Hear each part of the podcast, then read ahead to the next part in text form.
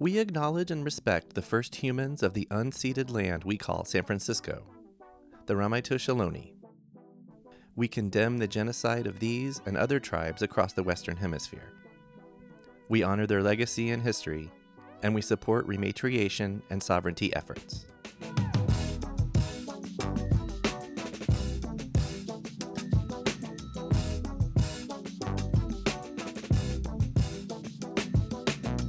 Hey, everybody. Just a quick word here to let you know that we're still raising money. There's still bills to pay, and we're still an independent show. We're also helping our friends at Babylon Burning to raise funds. Their South of Market workshop and art gallery suffered a devastating fire over the weekend, so anything you can give helps them plan their future. Go to linktree slash storiedsf for ways to donate to us and Babylon Burning. Thanks. Hello and welcome to Storied San Francisco. I'm your host, Jeff Hunt. We're picking back up with our series on co ops in the city. In November, we brought you episodes on Other Avenue's grocery cooperative in the Outer Sunset. Today and next week, we move east to the Inner Sunset's Arizmendi Bakery. In this episode, we sit down with baker owner Sue Lopez to hear some of the history of Arizmendi which started off as a cheese shop in Berkeley more than 50 years ago. Here's Sue. I'm one of the one of many founders here at this Arizmendi 9th Avenue. Um, I think we have five of our founding group still here, including me. So I've been here for 22 plus years. Wow. And um, about half of the group has been here for 20 years. Wow. Again, yeah, I mean, it's kind of it's it's a telling. it's a remarkable you know situation and a remarkable business. Uh, I had moved to San Francisco with my husband to finish school, both of us to finish school at San Francisco State, Oh yes. and There's yeah. so many people. 75%, I'm going to say, of Yeah. people who've been on this podcast and, Oh. and myself have an SF State connection. I love Gators. Go- Gators. Go, Gators. And we- Well, I loved that there wasn't a football team. I'm like, I already live here. Yeah. I want to go to college again. again. That's right. Um, and then and then later I found out there's no football team, and I was like, how great. yeah, And then I learned the history of SF State, and it's a great school. I mean, yeah, It's a great school. So, we ha- so you came here for to go we to came state? here to go to school to finish our bachelor's. Okay. Um, both in the arts. My husband's an actor. He did theater arts, and I was in the art program. Okay. So we're both in, in the art field, and that was in the late 80s, just in time for the earthquake. Oh. And then I kind of fell into the nonprofit art world. Okay. And I did that for about 10 years. I worked with Southern Exposure, which is Oh, still a thriving nonprofit in the mission. Yes. Yes. And I got the nonprofit blues burnout, you know. Okay. And it was a wonderful experience, but, you know, reaching my 30s, I was like, I think I'm done. Yeah. And um, then we went to Spain for a year because my husband's Catalan, and we had an opportunity to do that. Barcelona, by any yeah. chance? Well, we were living in Mataró, well, Barcelona, and the town just north called Mataró, and um, which is fantastic. And then we came back from there.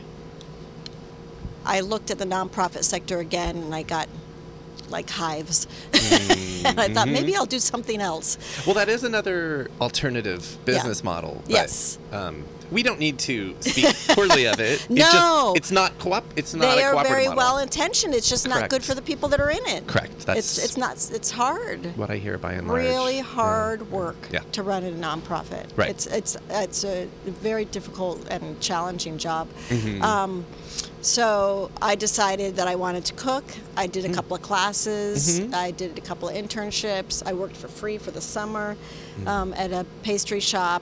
And then uh, we noticed that there was a sign up in this building while it was being renovated to turn into a bakery.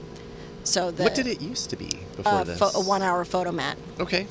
And um, so they had already acquired the lease and were already in renovation when they were looking for their fin- founding group, Oh, Arizmendi had already secured the space. the association. So, so the association, of, the Arizmendi Association of, of Cooperatives, they had already Okay. secured the lease. Okay. They were the second Arizmendi. The first Arizmendi is Arizmendi Lakeshore Mm-hmm. on Lake, Lake Merritt.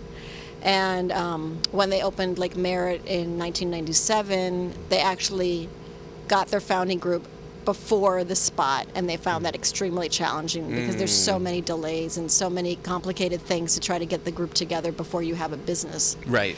A So place. they did it the opposite. The, the second time around with us, Mm-hmm. they had their spot. They were already in renovation, um, turning this into a bakery, and then they hired a, a group of about 12 of us in the year 2000. We were the second Arizmendi. Okay. And to date, there's five Arizmendis. I was gonna Yeah, say. Yeah, and the um, the third one was in Emeryville in San Pablo. Mm-hmm. That was open in 19 in 2003, and then there was a seven-year hiatus in the middle of all this dot com craziness, Mm-hmm. and we got a, uh, a small business loan from a local bank beneficial. To open two bakeries in one year. In 2010, we opened uh, Fourth Street, which is actually in San Rafael, Hmm. and um, in, in springtime, and then in the fall we opened the Valencia shop, Mm-hmm. Valencia, which was the last Arizmendi. I used to live right, Right there- over right there. there. yeah, and I already knew this location. I knew Cheeseboard. So I was like, oh, it just keeps getting closer to me.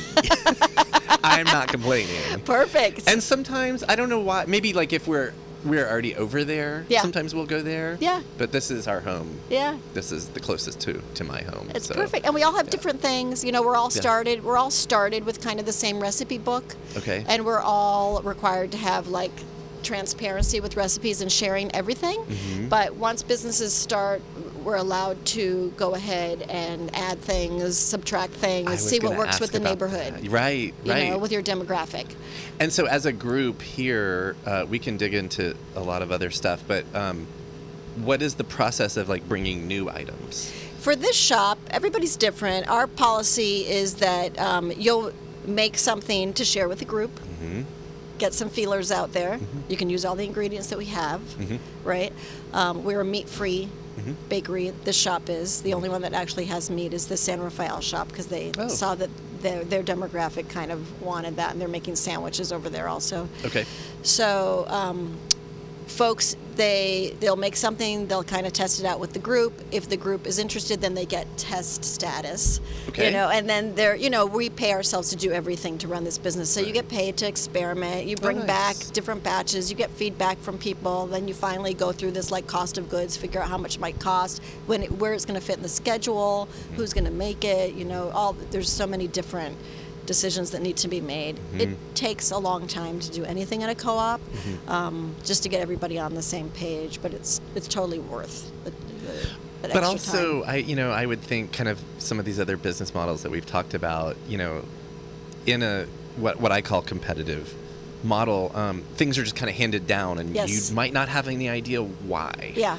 Or what it is. Yeah. Or yeah. So this is very like organic, and it's from these people that From you share workers. Yeah. this thing, this common interest. Yeah, with. exactly. It seems, and it, and in that sense, it's not surprising to me that it takes a while because you want to do it right. Exactly. Yeah. Exactly. What is the last big sort of like thing that was introduced that is now maybe not every day, but is you know pretty common? Do- It's do, you prob- remember?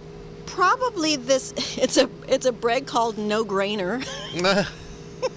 so you might imagine it's a wheat free wonder. yes, yes. It's a No little brainer. beautiful, um, very, very tasty loaf that's full of seeds and nuts. Okay. So it's a wheat-free, you know, gluten-free item, and we make it. Um, I think it's baked on Tuesday, and like a lot of those gluten-free items, you can hold it for a few days. We generally don't hold stuff. We have fresh items every day, Right. But we hold those for a few days. I think there's there might still be like a couple of loaves. We wrap them and. You know, we wrap them up the, Mm-hmm. after the first day, so they're fresh when people buy them. That's the most recent one that Tanya, who you met up front, had developed. Okay. Yeah. And then what about pizza? Are pizzas specific pizzas? Kind of. How does that work? Like Ari is part of that committee. Yeah. that small committee, and um, so they come up with a lot of ideas. Sometimes they'll post their ideas for the coming month on a calendar in the office or in the hallway. They're always looking for feedback, uh, or we don't generally do a lot of brainstorming about pizza menu, you know, in in the meetings, but but they'll encourage a lot of feedback while we're going, and it always depends on the produce that we have access to as well, Right. Or the cheeses or whatever you know is going on with our yeah, I've noticed that sometimes, not maybe not every pizza in a week, but like some of some of them might feel seasonal. Yeah, and that I, I always imagined that that was on purpose. Yes, yes, yeah, definitely, definitely. All right. Well, Sue, can we dig into the history? Sure. Um, going back to the original, which you said was cheese board. It's the cheese board. They're the mothership. Okay. and what do we call that part of Berkeley? I know what it perhaps used to be called. What were you? What you were going to say? It was called. You know. You want to make me say? It? I try. no, not, I don't. It's I try not just- to say it that just much. North, is it just North Berkeley? sure. There you go. North Across Berkeley. the street from Chez Panisse, you know, it's that lovely area. It's a beautiful Yes, area. it is. You know, no. With a median. Very with important. The, with The the, medi- median, the with the median that people used to eat pizza on. Yeah. Now they have a beautiful parklet. Oh, good. Yeah. So you don't have to eat in the median anymore. I mean, there was something charming about that. I, I didn't mind. Yes, but- exactly. So the cheese board was started in um, 1967 by two folks that came back from. They were in a kibbutz. They Okay. were locals and Okay. they- a couple, and they came back and they decided to open a cheese shop, Hmm. which is the original location is just around the corner. It's the little. I think it's the little. Uh, smoothie shop or something like that. And it was a cheese shop, and they had about five or six workers, and uh, they started to make bread and started to make pizza. But basically, after a few years, they decided they didn't want to be bosses, and they wanted to transition the business into a worker co-op and sell it back to the people that we were working with. Oh, wow. So that happened in 1971. I think they became a cooperative in 1971. So for four Okay. years, they were kind of just growing, and then in 71, they become a co-op. Do you Um, know if they, because after hearing the story of other avenues, Yeah. co-ops were a thing Yeah. back then. They're you- definitely- w- were they part of any other groups, or were they just kind of they took that model and, and just went with it? Yeah, there? I'm not sure if they were, if the cheese board was part of any of those groups that were going on, um, but probably individual members were part of what was going on because it's that generation. So and they definitely knew what was yeah. going on. So there were there. I'm sure there was a lot of a lot of support within that cooperative community because there was so much going on in the late 60s and the early 70s, Right. you know, and it's really fantastic that like places like Other Avenues and Rainbow and the Cheese Board, you know, still exist. yes, it is. Over all those times. Mhm. Um, did Celia talk about the Other Avenues Are Possible book that Yes. yeah. Yes. That's definitely something to check out. Yeah. So, yeah, so the cheese board, so they became a cooperative in 1971. and They continued to grow, but they made a really conscious, intentional decision to just remain a neighborhood business. Mm. They didn't want to become a chain, mm-hmm. although it would have been co op. They didn't want to like grow and open other cheese boards. So, you know, if you like jump forward to the mid 90s, there was a what I understand, what I've been told, was there was a study group, and there was one of the che- one of the cheese boarders who was one of our mentors, Steve Sucher, Okay. and a retired sociology pros- professor, Jack Caswan, that was very much into cooperatives and Okay. helped cooperativize a bunch of um, housing Oh. in in Berkeley, Mhm. the apartment he was in, and a bunch of other buildings, and he was also part of the TNDC in the Tenderloin Development Center over here. Okay. So very much integrated with the community. So the two of them and a cooperative lawyer named Tim Huet, they got together in this cooperative study group along with some other people. But they decided that at that time in the mid 90s, when co-ops were kind of not very, they weren't growing too much in the Bay Area. Mhm, mhm. So they were wanted to try to identify a type of co-op that they saw that was successful and they wanted to replicate it. And since Steve was part of that book club or that study group, they decided to actually approach the cheese board Okay. and say, would you be willing to help support this idea that we would take your business model because it seems like you've made this work, you know, as far as a business, a, a bakery. Twenty some odd years at that point. Yeah, they were 30 Or years. closer- uh, closer to close 30? 30, almost 30 years Yeah, old. okay.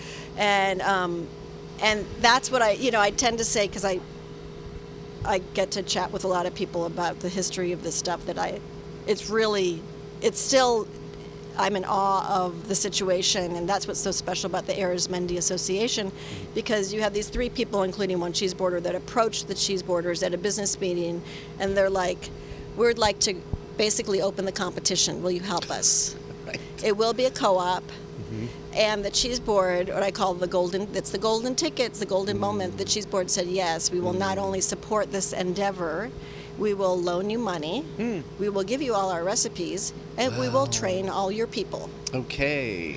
So it's not something that happens in the real world. Right. was it just like the stars align? Something the stars happened? align, and that is why we're here today talking about the cheese board in Arizmendi. Right. Um, because it's hard to get a food business off the ground, especially cooperative from mm-hmm. square mm-hmm. one. Mhm. Mhm. So the cheese board helped Lakeshore open. That was Lakeshore. They took in that founding group. They interned them. They, sh- like I said, they shared all of the recipes. They had people working. The Lakeshore folks were working at the cheese board.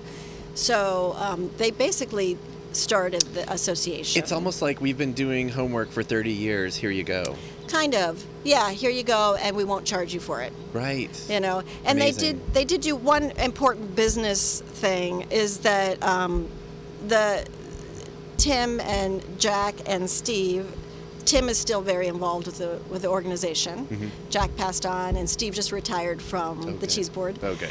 But um, what they did is they, in in studying cooperatives, they saw that kind of the most helpful thing that would happen to help these businesses thrive be to create a support cooperative. Hmm. So before the launch of Arizmendi Lakeshore, they launched a development support cooperative, which internally we call the DSC. Okay. The Development Support Cooperative is an organization that's staffed by potentially part-timers, people that are involved with the with the sister co-ops, mm-hmm. and they're the ones that do all the legal, financial, mm. cooperative trainings mm-hmm. for the rest of us, mm-hmm. right? So that was formed first. Okay. Then they got the Lakeshore Arizmendi off the ground, and the way that we're structured is all of the business share a percentage of their profits into a pot that help fund the DSC hmm. as well as help fund the future cooperatives. Okay. So we're all like, we're all building on that. It's And we kind of turned the idea of a franchise on its head because, like, as a franchise, you're in this competition mode, like you're saying. Right. But what we do is that the more successful cooperative you are within our group, Mm-hmm. the more fees you will pay, Mm. but the less help you need. Correct. Because you're doing okay. And the, yeah, the, Right. and the more challenged you are as a business, the more- less fees you're paying, less you're paying. and the more help you're getting. Got it. So it's kind of each according to their ability and each according to their need. Mm-hmm. Sound familiar? And it's working. Look at that. And look at that. We've Again, got about radical. 160 workers, including the cheese board. And how many locations? And it's five Arizmendis, one cheese board, because Okay. the cheese board shared everything except for their name. Sure. So we had to come up with our own name, which I'm not sure you know the, the I background was of the ask, name. and I'd love to know that. So Arizmendi is an homage to a priest from Spain that helped found the largest cooperative system in the planet called Mondragon. Okay. And he was um, he was born as a coincidence. I, I looked it up once. Contemporary of Jack Caswan. Okay. Uh, so he was during like during the Civil War, he was assigned to a small town in the Basque Country, and he knew that the way to help those that those people during that post you know war torn time was not to preach but to help job creation. So that's why he got very much into cooperatives. Okay. So his name was Jose Maria Arizmendi Arrieta, okay. because Basque names have like 20 20 letters, mostly consonants. so we shortened it, called Arizmendi. Uh, Lakeshore took that first name, Arizmendi. The second Arizmendi, which is the one I'm at at 9th Avenue, was given the choice because there was only one Arizmendi and it was on the other side of the bay. Do you want Right. Arizmendi or you want to come up with your own name? And we went with it.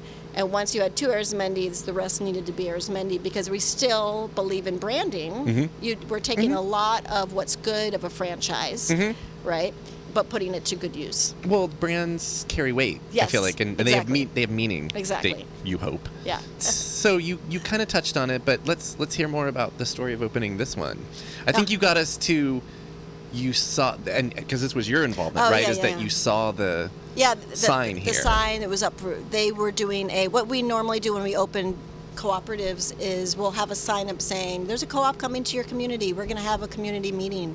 Come if you're interested to learn about cooperatives. Come if you want to apply for a job. Okay. And at that meeting, you know, they'll have representatives from the other bakeries, from the DSC. They'll talk about stuff. At the end of that meeting, they'll pass out applications for anybody that's interested. So that's how I got involved. okay, Yeah. and um, it was it scary? No, no. I mean, in, in my arts in my arts work, I was doing, uh, you know, Southern Exposure used to be a Project Artaud Corporation, Yes. which is a cooperative. and Project Artaud is th- still there. I've Project recorded. Artaud and Southern Exposure moved Correct. down the block. Yeah. So, um, so I was very familiar with cooperatives from that viewpoint, um, and I was, I didn't have a lot of training baking and pastry, but I was really interested, and they were. What's great about Arizmendi is we're willing to just hire people that are willing to learn. Mm-hmm. You don't need to have the experience of already having done this work before. We're not looking for professional bakeries. bakers. right. Right. So I was just more excited more than anything, and I thought one day I would move along and open my own business, Mm-hmm. and then you know I've drunk the Kool Aid, so I would have turned it into a co-op Right. after opening it, Right. and doing what I wanted to do, which was something a little different from this. And I tried that halfway through. Oh. At, at year ten, I took a sabbatical and I gave it a shot, and then I realized how cutthroat things were in San Francisco, how Yeah, real oh, estate yeah. is so ridiculous. Yeah. And um, I was very happy to come back. Yeah. You know, to Without this that support. right group that y'all without have- the support that you without have, the yeah. support you know here so it really opened my eyes to i already knew that co-ops were just this is it's just like a you know a hidden gem in the Mhm. community Mhm. you know that folks really should folks should be learning about this business model in business school there's Yeah. no there's no reason why not Right. but because we're in the united states a lot of folks don't co-ops are a little bit more familiar in a lot of other countries latin america especially Mm-hmm. um, you know in europe I've, i'm told so it just depends on you know what folks are exposed to and what they think of as as a co-op. I think what's really important with the Arizmendi cooperatives is that we have kind of turned people's opinions of this like hippy dippy co-op. You know, who wants to make a profit? Profit? It doesn't really matter. Like we want to be community minded, but we need to be a very physically viable business in order to support the people that run it. Like a foundation. Yeah, You, you need to make a little yeah, bit of money. you need to you need to do that. And Right. the reason that we've been able to create such a good quality of life here for folks, and they're so invested in the business, which creates such a financially successful business for us, Mm-hmm. you know. So we're we're taking that cooperative model, which just means one person, one vote, Mhm, you know, mhm. and putting it in this capitalistic system that we have. Yep. You know, but trying to do it in the best way possible, you know. I'm gonna say it's working. Yeah. Just gonna go out on a limb there. um, fun, total side story. But when you were talking about opening businesses in San Francisco, and perhaps especially around food, before I started this podcast, Mhm. I was between things, and I am from Texas, and I love breakfast tacos, and I've Mhm. wondered for 22 years that I've lived here why we don't have them. So I started making my salsas. I like I knew you got to start. You got to start with salsas, and then whatever. And I actually learned how to make pretty good green and red salsa. And then I that at that point I really started thinking about and looking into what it takes. And I had a borderline panic attack. I was like, no, let me fall back on storytelling and podcasts, which I know how to do and I love. So That's yeah, and That's um, there are a few folks who are doing breakfast tacos now. I'm, I've, I'm starting to see it a little bit. So you can find it. So you can find them. Yeah, and they're good. I still, I mean, every, we have everything here. We have really good Yeah. quality ingredients. But anyway, so yeah, so I, I do, even though I haven't taken many steps down that road, I, I and you know, I, I know a lot of business owners um, to varying degrees of success, and it's not easy. No. it's not easy. but- No. Kudos to anybody that really is a small business owner and it is just so much work and when I I'm not sure and either Lizzie or Ari had a moment to to comment on it but um, you know we started this business even as a new business with six weeks vacation for each worker Yep. Yep. It can you be know, done. because we set what we wanted to this business to be and then we matched it with our sales Right. so now we do have six weeks vacation plus one week, you know, off between Christmas and New Year. So basically we have seven weeks off a year. Amazing. So, you know, when you do that type of a thing and you're able to kind of say, I'm a business owner of this co-op, I'm getting, doing profit sharing, one person, one vote, I have a say in everything that's going on. I'm leaving for Barcelona for six weeks. See ya. And no email, no Yep. texting, Yep, no yep. nothing. And to have the freedom to do that Mhm. as a business owner and not even worry about things because you trust um, the folks that are running the business. You're all in, We're in, all it, in in it it. equally. We're all in it equally. Yeah, Yeah, and that's important. We're all in it equally, and everybody's really pulling their fair share. So yeah, my heart goes out to small business owners, especially around the holidays. Uh, yeah. you know. Well, I'll pick up an application on my way out. um, uh, perhaps, I mean, it doesn't have to be the end, but it's one of the last things I'm thinking of. Can you speak to this community that you you're all very much a part of? You're a staple of this community. Can Uh, you speak to the Inner Sunset? The Inner Sunset. The Inner yeah. Sunset's great. It's been so good to us. Our community is just, it's really above and beyond. It's been a wonderful gift for our business. And they're so supportive about everything we've done, whether it's, you know, needed price increases because it's cost of goods, Mm-hmm. or that we've shut our doors and we're doing stuff out the windows, or that, you know, something's broken down, or that we're going to close between Christmas and New Year's when everybody wants to bring their family and friends. Mm-hmm. So, you know, it's a wonderful community, and we are a retail small business in a s- small community. We don't do wholesale. Um, so we really rely on all of these people, and we know so many of their names. We've seen so many of their kids grow up, you know. We, so it's just been a privilege to be, be part of the community, you know, and, and we get cards from folks. We get cards, thank you cards during the pandemic. Somebody just moved away and sent us a, a card just saying how much he loved us and he was moving away with, you know, some a modest amount of cash, a little bit for everybody, Oh. like just a little gifty. Wow. it's very, just very Amazing. sweet, very sweet community, and just it's been really lovely, really Nice. wonderful to be here. Yeah. Any anything you want to tell listeners about um, anything that Arizmendi, this location, is doing? Let's say in December. In December, we have um, we will we have fruitcake already.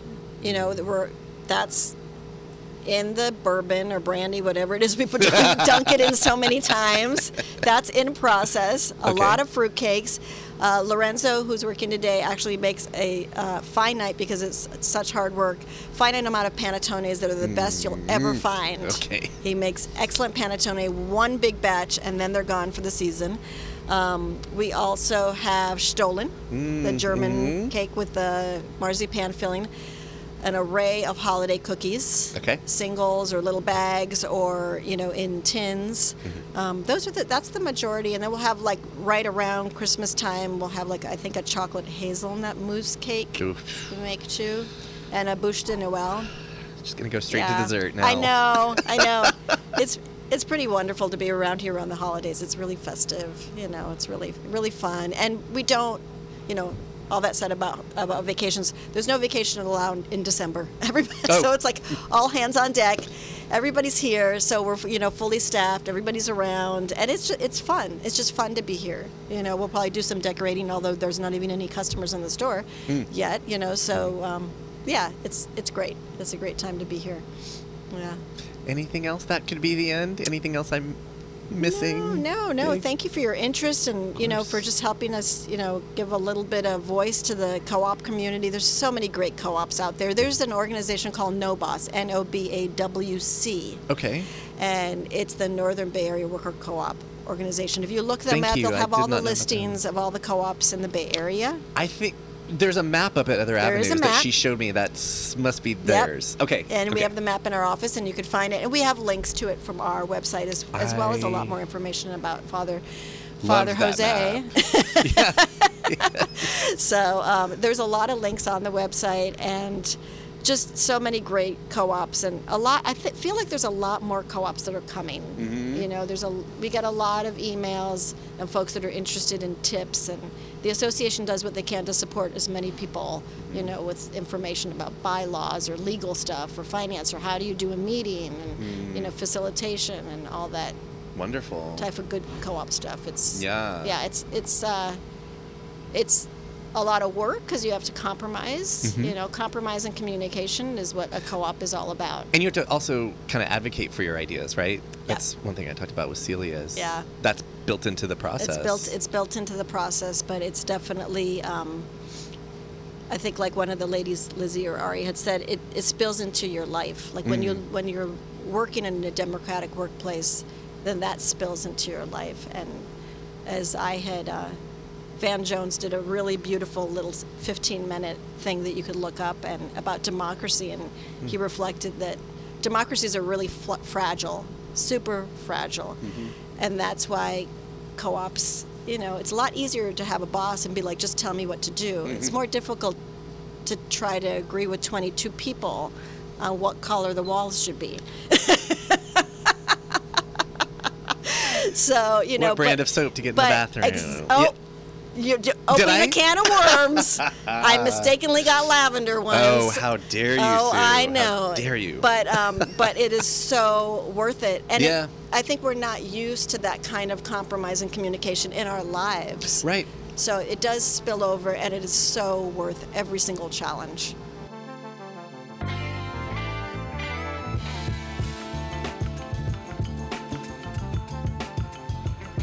That was Sue Lopez. Please join us next week to hear from two other Arizmendi bakers, Lizzie Harvey and Ari Swenson. Music for Storied San Francisco was produced, performed, and curated by Otis McDonald. Michelle Kilfeather does original photography for us. Aaron Lim of Bitch Talk Podcast is our contributing producer. And the show is produced and hosted by me, Jeff Hunt. Now in our fifth season, we have more than 200 episodes available on our website, storiedsf.com, or wherever you listen to podcasts. If you're able to, please rate and review the show. And drop us a line at storiedsf at gmail.com. Thanks for listening. Stay strong, weird, and healthy.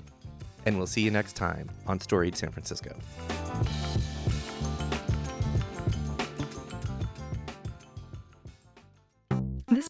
Podcast is a proud member of the BFF.FM podcast network. Learn more at podcasts.bff.fm. BFF.FM, best frequencies forever.